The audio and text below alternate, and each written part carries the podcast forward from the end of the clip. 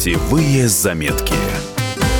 Здравствуйте, в студии Валерия Лысенко. В путешествии я стараюсь избегать организованных экскурсий. Мне не нравится быть привязанной к группе или определенному времени. Ведь иногда в каком-то месте хочется задержаться подольше, а нужно поспевать за группой, иначе автобус уедет без тебя. Есть, конечно, индивидуальные гиды, но это дорогое удовольствие, поэтому тоже не самый лучший вариант. Сегодня личный и даже бесплатный экскурсовод всегда в кармане. Главное знать, какие приложения скачать перед поездкой.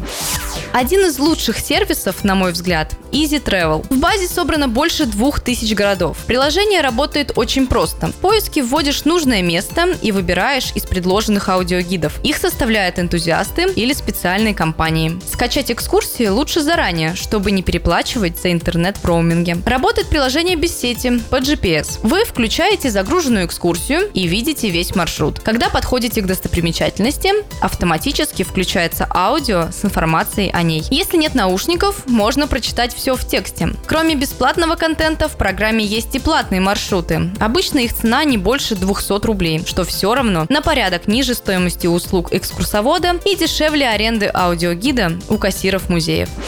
Еще одно удобное приложение, которое стоит скачать путешественнику – Eva Travel. Этот сервис помогает организовать поездку, распределив достопримечательности по нескольким дням и выстраивая маршруты между несколькими городами и странами. В базе каждого города описаны сотни интересных мест, музеев, кафе, торговых центров, парков отдыха и развлечений. При этом каждый объект сопровождается фото, краткой информацией, меткой на карте и сведениями о часах работы и стоимости билетов. Все это можно загрузить в телефон и использовать в офлайн режиме. Многие привыкли к печатным путеводителям, но стоят они сейчас совсем не дешево. Вместо этого лучше скачать приложение Redigo, удобный компактный гид по разным странам. А еще с ним вы не заблудитесь в чужом городе и найдете общий язык с местными жителями. Сервис, помимо путеводителя, содержит в себе карту и небольшой разговорник.